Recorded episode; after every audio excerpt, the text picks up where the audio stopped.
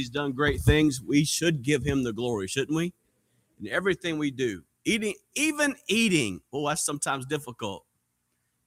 Not too difficult, you Baptists say. Eating and drinking whatsoever you do, do all to the glory of God. May that be our lives. Let's pray. Father, we thank you that we can come today. By the grace of God, we do want to give you the glory. We want to glorify you in this service, Father, in our church, in our life. Lord, everything about us, Lord, help us to glorify you. Pray tonight as we look to your word, as we fellowship, as we sing, as we give, that, Father, we would honor you, we would please you in everything that we say and do, our actions and our attitude. May Christ be glorified. We pray in Jesus' name. Amen. Speaking of gold, and the treasurer says, Amen. I hope you give some of your gold back to God because really it's all His, anyways. The Lord giveth, the Lord taketh away. Blessed be the name of the Lord. You could go home right now and everything you have is gone. It happened to Job, and it was God's will that it happened to Job. Lord allows us to have some things. Thank God for them. But really, our treasures are in heaven, folks. If you focus on what's down here, you will be sadly disappointed because they will fade. Moth will get them. Thieves will break through and steal because they leave the door accidentally open. All kind of things can happen. Brother Jimmy, would you pray for us? that song in the garden. Take your Bibles, if you would, and turn to Revelation chapter 20 this evening. Revelation chapter 20, as we are finishing the, up the last couple chapters in this glorious, blessed book, the book of Revelation, the last book in our Bibles. Revelation chapter 20 and verse 4 this evening, Revelation chapter 20 and verse 4. Revelation 20 and verse 4. It says, I saw thrones. Talking about John. John says, I saw thrones, and they that sat upon them, and judgment was given to them. I saw souls of them that were beheaded for the witness of Jesus, for the word of God, and which had not worshipped the beast, neither his image, neither had received his mark upon their foreheads, for in their hands, and they lived and reigned with Christ a thousand years. The rest of the dead lived not again until the thousand years were finished. This is the first resurrection. Blessed and holy is he that hath part in the first resurrection. And first resurrection on such the second death hath no power, but they shall be priests of God and of Christ and shall reign with him a thousand years. Father, we thank you. Lord, we long for this day. We look forward to that day. We can rule and reign with you in a perfect place, in a, in a place like this world has not seen uh, since the days, the beginning of Adam and Eve in, in, the, in Eden, a place where there's no sin. Uh, in the beginning, especially, Lord, where there's no sin, no, no, no suffering. The lion will lay down with the lamb.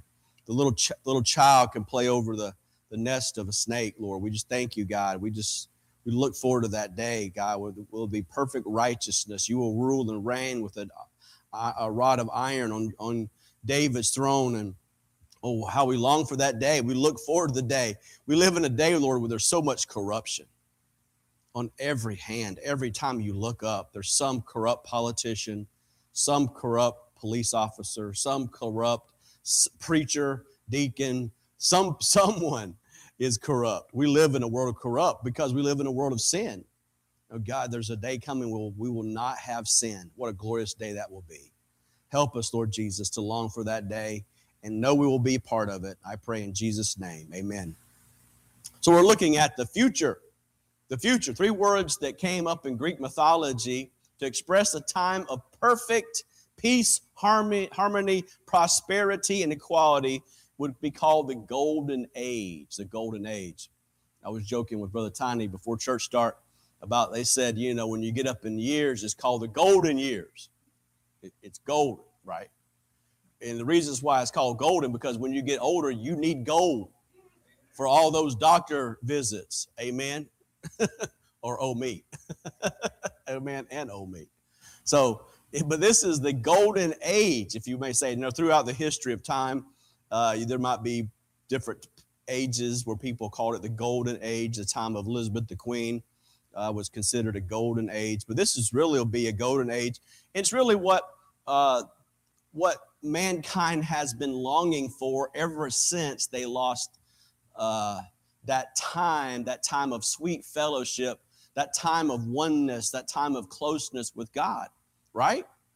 I mean, Nimrod tried that. He wanted, he he he led the charge of to, to get all the people uh, when there was just one language to gather together and build this edifice, Lord, that could, could, that could be so big it would eventually go up into the heavens. and interesting enough, the, the Trinity, because I believe it's Father, Son, and Holy Spirit right there, says, Look what they're doing. if we don't stop them, they're, they're going to build this thing all the way up. Nothing's going to stop them. So they, he, God confounded their language and became a uh, Babel, Babylon. And so people are, are fascinated with utopia. People are always looking for that place of peace. Everybody's looking for paradise. Everybody's looking for Florida. Ponce de Leon, that somehow has a city way down there too. as we saw as we were going to Pensacola, the sound of Ponce de Leon way over there. They're looking for that, that fountain of youth. They're looking for that pot of gold. They're always looking for more, better, nice, sweet. You're hoping when you go on vacation, you get a, a place of tranquility. Used to be when you be able when you were able to go into a, a, a restaurant, you'd have a place to sit down and eat. You could have a place of tranquility. Not anymore. Used to be when you go into the movie house to watch a movie, you know, even a movie about Jesus or something, you might have peace. Not anymore. Because of sin and chaos, there is no peace in this world. There is no peace. There will be, there will be, there will not be any peace until the Prince of Peace comes. It's just, it's just, you can put, you can put, just put your net noise, noise canceling headphones on and, and, and put white, white noise on and just enjoy it. I, I'm on a golf course. It's six o'clock, six thirty in the morning. Here comes a lawnmower. Every morning wakes me up. And they have a thing. Oh, we are not supposed to disturb our neighbors till seven o'clock. Oh yeah, right. Except for the golf guy who comes by there and he he's cutting the grass at like six thirty in the morning when he can't even see out there in the dark. Peace, peace, when there is no peace. People are looking for the golden age. But in the same time, they realize that the end of the world is coming. Think about all the movies, think about all the TV shows, think about all the programs that you hear about the end of the world, the end of the world. Armageddon is coming. Remember 10, I don't know if you remember the movie 10 years ago called 2012. The caption underneath it, the title was phrased, We were warned. The day after the morrow. Oh, global warming. Or there, what is the one out there in California? The one about the, the, the, the you know, the, the great earthquake's going to come. Yeah, San Andreas fault. There's, there's always the end of the world. Something's going to happen. Something's going to trigger it, and the whole world is going to be destroyed. So we live between utopia and realizing someday, even people who do not believe in God, they know and they know that there's the end of the world is coming. And both of those are somewhat true. You say, well, these are contrasting incompatible notions. Yes, peace and doom. But there's going to be doom before there's going to be peace. We've been talking about that. Now, of course, we have a place that's supposed to be a place of peace called the United Nations, uh, way up there in uh, way up there, real, real far north of us, uh, beyond the Mason Dixon line. Now representing more than 190 nations. Interesting, interesting enough, on the plaza across the street from there is, the, is, is these words written on the walls. They shall beat their swords into plowshares and their spears into pruning hooks. Nation shall not lift up sword against nation, neither shall they lean, uh, learn war anymore. Where's that taken from? Isaiah. Across the street from the from the from the United Nations is, is those words. The world longs for peace, but they, they long for peace, but they don't know the Prince of Peace. Because there is no peace without God. There is no peace. There is not. You can't buy pro, you can't buy property enough. You can't have gold enough. You can't get cryptocurrency enough. You can't sell computers enough. You can't have more insurance enough. Nothing can buy peace. Nothing can ask buy peace. Ask if you could bring back St. Frank Sinatra right now and ask him, Do you have peace? I wonder what he'd say. If you could bring back Steve Jobs right now for just a few moments with all that money, I wonder, and you asked him, Do you have peace? I wonder what he would say. Some of the most talented, some of the most brilliant, some of the most knowledgeable, some of the most gifted people in the world left this world with, and left without peace because they were looking for peace in all the wrong places. Do you have peace tonight? Do you have peace? Are you trying to find it in some rabbit hole that always eludes you? It's that carrot in front of you that you're looking for, trying to find it. Oh, if I just do this one more job, if I just complete this one more thing, if I just if I just fix this one thing or, or do this one more thing, I'll have peace. Ah, there is no peace outside of Christ.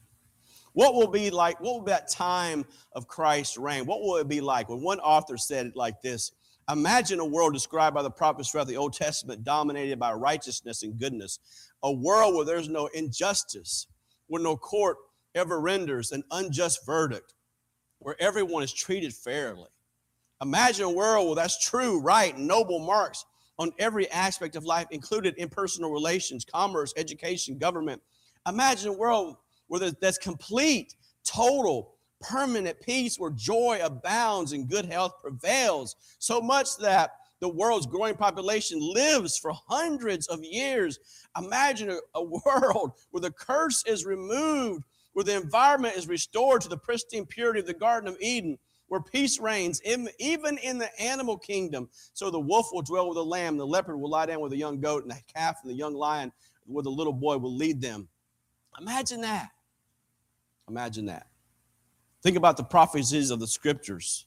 There are about 330 prophecies in the Old Testament concerning Christ's coming.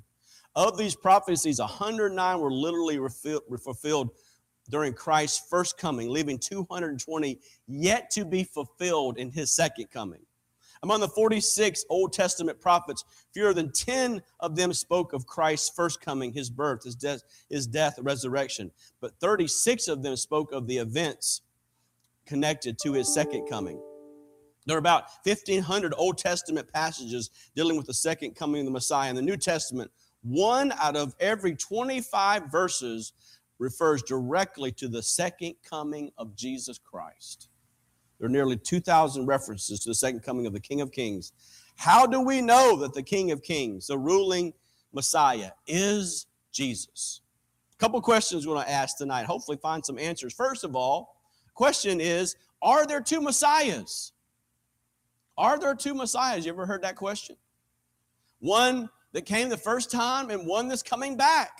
Many Jewish scholars believe that there possibly could be two messiahs, one who would suffer and one that would reign. If, if we only had the Old Testament, we might lead to that conclusion since the prophets didn't make a clear distinction at the times between the first coming of Christ and the second coming. Why is that? Because the Jews were supposed to accept Jesus. He came into his own. They didn't see this part. They saw him being accepted, Israel accepting him, and the kingdom being established. But what did Israel do? Israel did what they always did. They rejected it. Just like when they had the opportunity to go into the promised land and Moses sent the spies out there with Caleb and Joshua. It was time. It was time. What did they do? No, there's too many giants. We can't do it. You remember, remember the song, 10 were bad and 2 were good? We don't have to sing that again, do we? Caleb and Joshua said, No, let's go into the land. We can do it. We can do it. Jesus came, son of a carpenter. Joseph's son? Mary's son? He's the Messiah. We know him. He's not, he doesn't look like a, he doesn't look like a king. He doesn't act like a king. He came from her, from Nazareth. Is anything good come from Nazareth? That can't be the Messiah. It was the Messiah. It is the Messiah. They rejected him. They rejected him. And because of that, ultimately they crucified him. He died on that cross, shed his blood, was buried. For the third day, he rose again. That's why we celebrate this coming Sunday, Easter, resurrection, because of what Christ has done for us. Thus, we have the church age, the time of the Gentiles, which Israel really didn't see that. They, they missed that whole part. So if you only had the Old Testament, you'd say, well, yeah, okay, Christ is is is is is you know he's he's coming and uh, he's going to be he's going to be received by his own. His own is going to accept him, and then he's going to usher in the millennial kingdom. But that did not happen. So we have prophecies all the way going back to, to Genesis that there would be one that would come. Of course, Genesis chapter three, verse fifteen. We mentioned that. All uh, also other other pla- other places. Luke, of course, the New Testament talks about the genealogy of Christ back to the tribe of Judah. The, tri- the prophet Micah, which we've been talking about on Sunday night, mentions the, the place of his birth in Bethlehem. Uh, Luke reveals that Christ indeed was born in Bethlehem. So Christ is prophesied that he would come. Isaiah chapter 4, verse 4, 7, verse 14, we read oftentimes at Christmas time. Therefore, Lord himself shall give you a sign. Behold, a virgin shall conceive and bear a son, shall call his name Emmanuel. The angel Gabriel came to a virgin named Mary and said, Behold, Luke chapter 1, verse 31, Behold, thou shalt conceive in thy womb and bring forth a son, thou shalt call his name Jesus. Isaiah prophesied that that Messiah would, would, would make every valley to be exalted, every mountain and hill shall be low, the crooked shall be made straight, the rough places plain.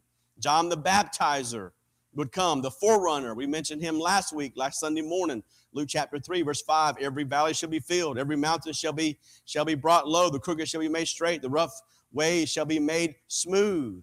Even David prophesied the Messiah.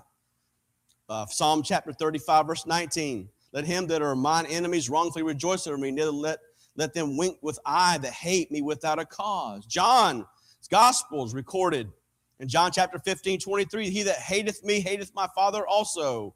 If I had done any, any done among them the works which, the, which none other did, they had not done had sinned, but now they have both seen and hated both me and my Father. What was he saying?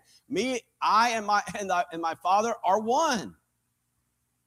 Is the Old Testament Messiah the same as, the, as Jesus Christ? Yes. Yes. The prophet Zechariah said the king of Israel would come into Jerusalem riding on a donkey that prophesied that people would rejoice at their salvation. Jesus Christ rode in on a donkey into Jerusalem. According to Mark's gospel, the people shouted, Hosanna! Remember the palm, the palm branches? Palm Sunday, the son, the son of David.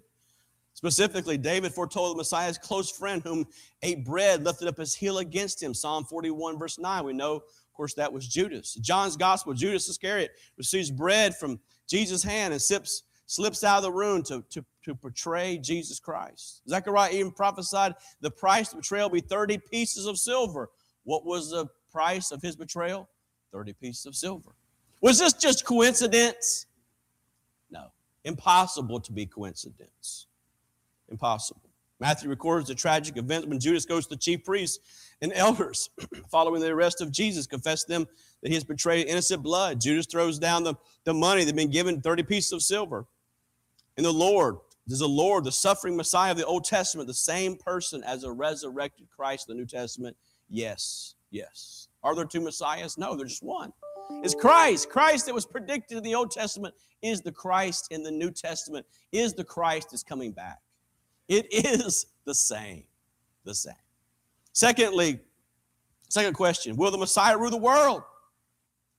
If the Messiah of the Old Testament is the same person of as Messiah of the New Testament, how do we know that the same Messiah will one day come back literally to rule the world?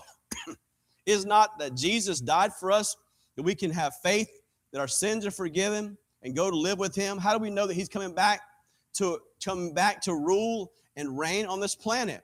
How do we know that Jesus is coming back? Well, well, let me just say this. Didn't he say he's coming the first time and he did? If he said he was going to come the first time and there was prophecy that he came, he was going to come the first time, much we already looked at tonight and before, doesn't it make sense that just like he said he's going to come back the first time and he did, that he's going to come back, to, that he says he's going to come back the second time, and he will. The most important thing you have about yourself is not your attire, not your bank account, not your possessions. The most important thing about you is your word. It really is. It's your testimony. If somebody comes to you and says, Hey, I'm going to meet you at so and such a place, such such a time, you trust them. Even maybe you don't even know them. You show up at such and such a place, such such a time. They don't show up. How many times are you going to trust that person who says they're going to be there such and such place, such such time before you don't show up yourself? You gonna give them one chance, two chance, three chance? How many times you gonna get them? Well, I guess it's depending how much how you're, if you're related to them or not, or if they promise you money.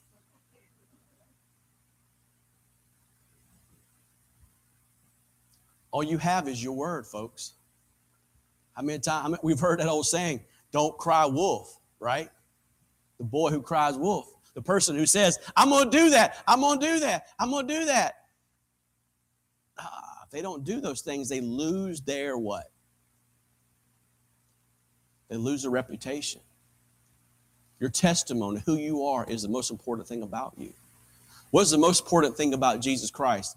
He always keeps his word. He's never failed. In all the time that you've lived, has God ever failed you? Has he ever said something he's going to do something and he's not done it? No. God is the promise keeper.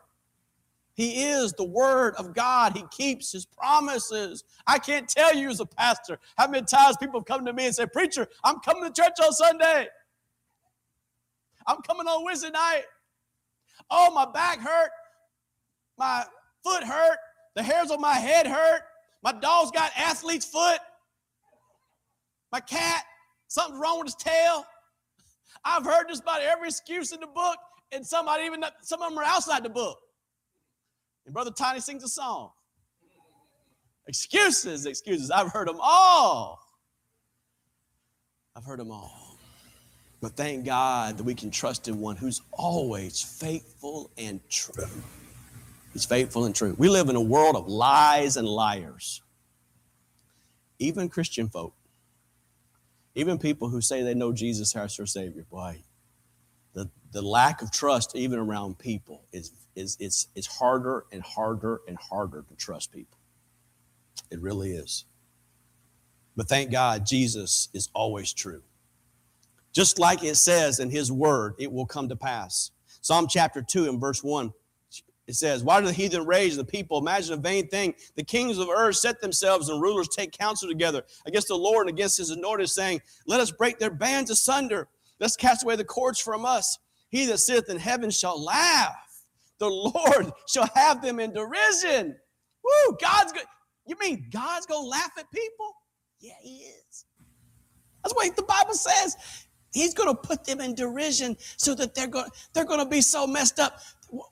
At the end of the world, when they think they're to gather little armies together in the valley of Megiddo, and we're to try, we're to take out God, we're to beat God, we're to destroy God the God of heaven just looks down and he goes,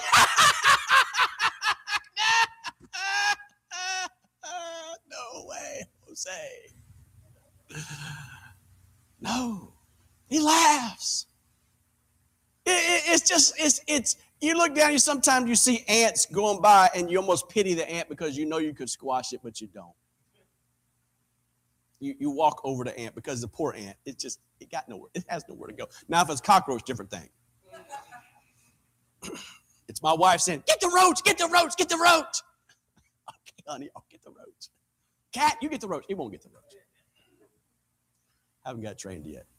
Trying. But th- that's not even the distance between a human being and a, and a small ant. That has that that distance is huge. But imagine God, the creator of all the universe, sees this gathering of armies like those little, remember those little green G.I. Joe people used to, they used to get in the packs at Kmart, but when it was Kmart, and you'd get them and they'd come in a bag. They'd be little guy, little stand-up green guys. You put them all, you know, and you roll a ball or something. You just knock out the whole bunch.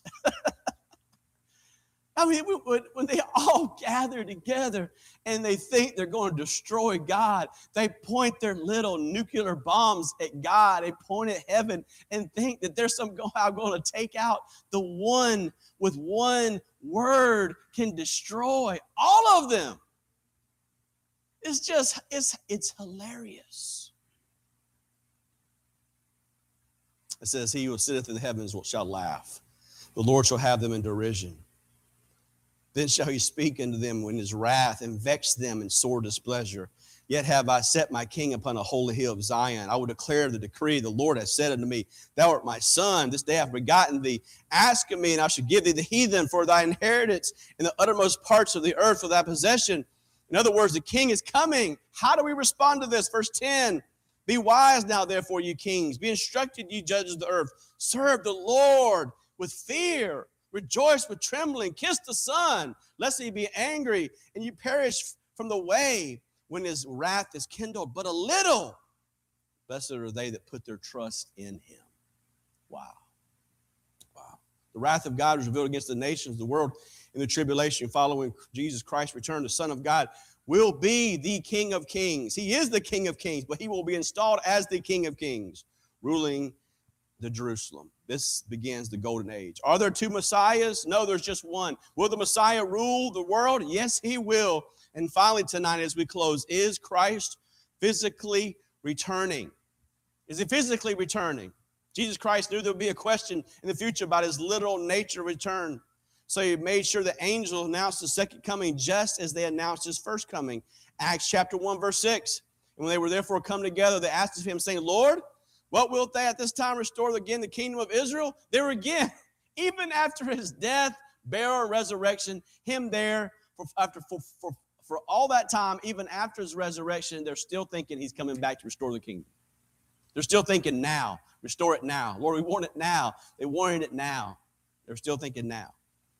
He said to them, verse 7 It is not for you to know the times of the seasons which the Father hath put in his own power but you shall receive power after that the Holy Ghost has come upon you, and you shall be witnesses both in Jerusalem and Judea, Samaria, and the uttermost parts of the earth. And when he had spoken these things, while they had beheld, he was taken up, and the cloud received him out of their sight. And while they looked steadfastly towards heaven as he went up, behold, two men stood by them in white apparel, which also said, Ye men of Galilee, why stand ye up gazing into heaven? This same Jesus, which is taken up from you into heaven, shall also shall so come in like manner as ye have seen him go into heaven. The golden age will come one day when the Prince of Peace will physically come back to the earth to rule and reign. The Prince of Peace will be no other than Jesus Christ himself.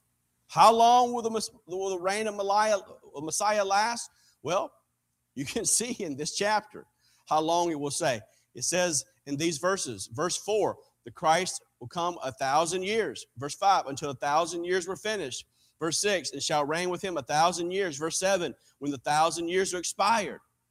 So, how, is it literally a thousand years? It's a literally a thousand years. It's like somebody saying, I'm going to McDonald's. I'm going in my car to McDonald's. My wife and I and my son are going to McDonald's. I think I'm going to McDonald's. I think I'll get me a burger, a uh, fries. I'm not going to Burger King. I'm going to McDonald's. I mean, how many times you got to say it different ways? It all means a thousand years, a thousand years. It means a thousand years. A thousand. Is it a thousand literal years, Pastor Marty? I think it's a thousand literal years. I think it is. I think it is. It says in verse 6 Blessed and holy is he that put part in the first resurrection. On the second death hath no power. And they shall be priests of God and of Christ and shall reign with him a thousand years. 1 Corinthians 6 2 Do you not know that saints shall judge the world? The world shall be judged by you, or you are unworthy to judge the smallest matters. 2 Timothy 2 12 If we suffer, we shall reign with him. If we deny him, we shall he will deny us. Revelation 2 26 He that overcometh and keepeth my works unto the end, to him will I give power over the nations. Revelation 5:10, and the house made us unto our God kings and priests, and we shall reign on the earth with him. Again, well, there'll be a thousand years, and what will we do? We will rule and reign with him. Rule and reign with him. The Bible speaks of two resurrections. The first resurrection is an everlasting life. This involves the saints. It's also called the resurrection of the just, the resurrection of life, a better resurrection, Hebrews chapter 11, 35. The first resurrection takes place in different stages. First, the resurrection of Christ, which we're getting ready to celebrate. Secondly, the resurrection of the saints at the age of, of the rapture, which could come before Sunday. The resurrection of the two witnesses that we've talked about, the resurrection of the tribulation saints, and then the resurrection of the Old Testament saints at the close of the tribulation period. The Bible tells us six things about those who have a part in the first resurrection. In verse 6, their condition, they will be blessed and happy in their eternal state. Their character, they'll be holy and identified as God's special people. They're, charged, they'll be priests who serve in the presence of God. Their command, they'll be royal and political priesthood. Their course, it will be a thousand years. And their care, the second death, will have no power over them. They are redeemed and will not suffer the second death, which is the lake of fire. Dear friend, be happy tonight. You cannot go to hell. You might have a lot of things bad with bad. You might be like that old country song. You, your Ford's broke down, your wife lets you, and your dog's sick, or your cat. Your whole life might be like that sometimes. I meet some people, and they tell me songs. I mean, you could, if they wrote a book or wrote a song, that they'd be on stage somewhere. I, I hear some stuff. Your life may go like that, but whatever happens to you, if you know Christ, you have the hope of heaven and you can't go to hell. You ought to kick your heels up just on those promises right there. Thank God we have that. Revelation chapter 20 and verse 14, the death and hell were cast the lake of fire. This is the second death, and who soever was not was not found the book of life was cast into the lake of fire. But this is the characteristics of those of people who are going there. But the fearful isn't that interesting? The first characteristics of people who are going to hell are the fearful. The fearful. Why is the fearful people going to hell? Because he doesn't believe. He doesn't trust. You if you're fearful you don't you have no ability to trust you're scared all the time. You can't put your faith because faith, fear, faith is the opposite of fear. And without faith, it is impossible to believe, to trust in God, to believe in God. The fearful, it says, the unbelieving, the abominable, the murderers, the whoremongers, the sorcerers, the idolaters, and all liars shall have their part in the lake of fire, which burneth with fire and brimstone, which is the second death. Thank God that's not us. That's not us. That's not us. We're not looking for the hot place, we're looking for the heavenly place. We're looking for the rapture of the church. Although at the outset, we can focus so much about doom and gloom, folks, we want to focus on what God has, what has He for us. A place that's going to be like the Garden of Eden, a place where we get to fellowship with the King of Kings and Lord of Lords a place that is promised to each one of us. That's why we can sing that old song, What a day that will be when my Jesus I shall see, and I look upon his face, the one who saved me by his grace, when he takes me by the hand and leads me through the promised land. What a day, glorious day that will be. Sing it if you know it. What a day that will be when my Jesus I shall see.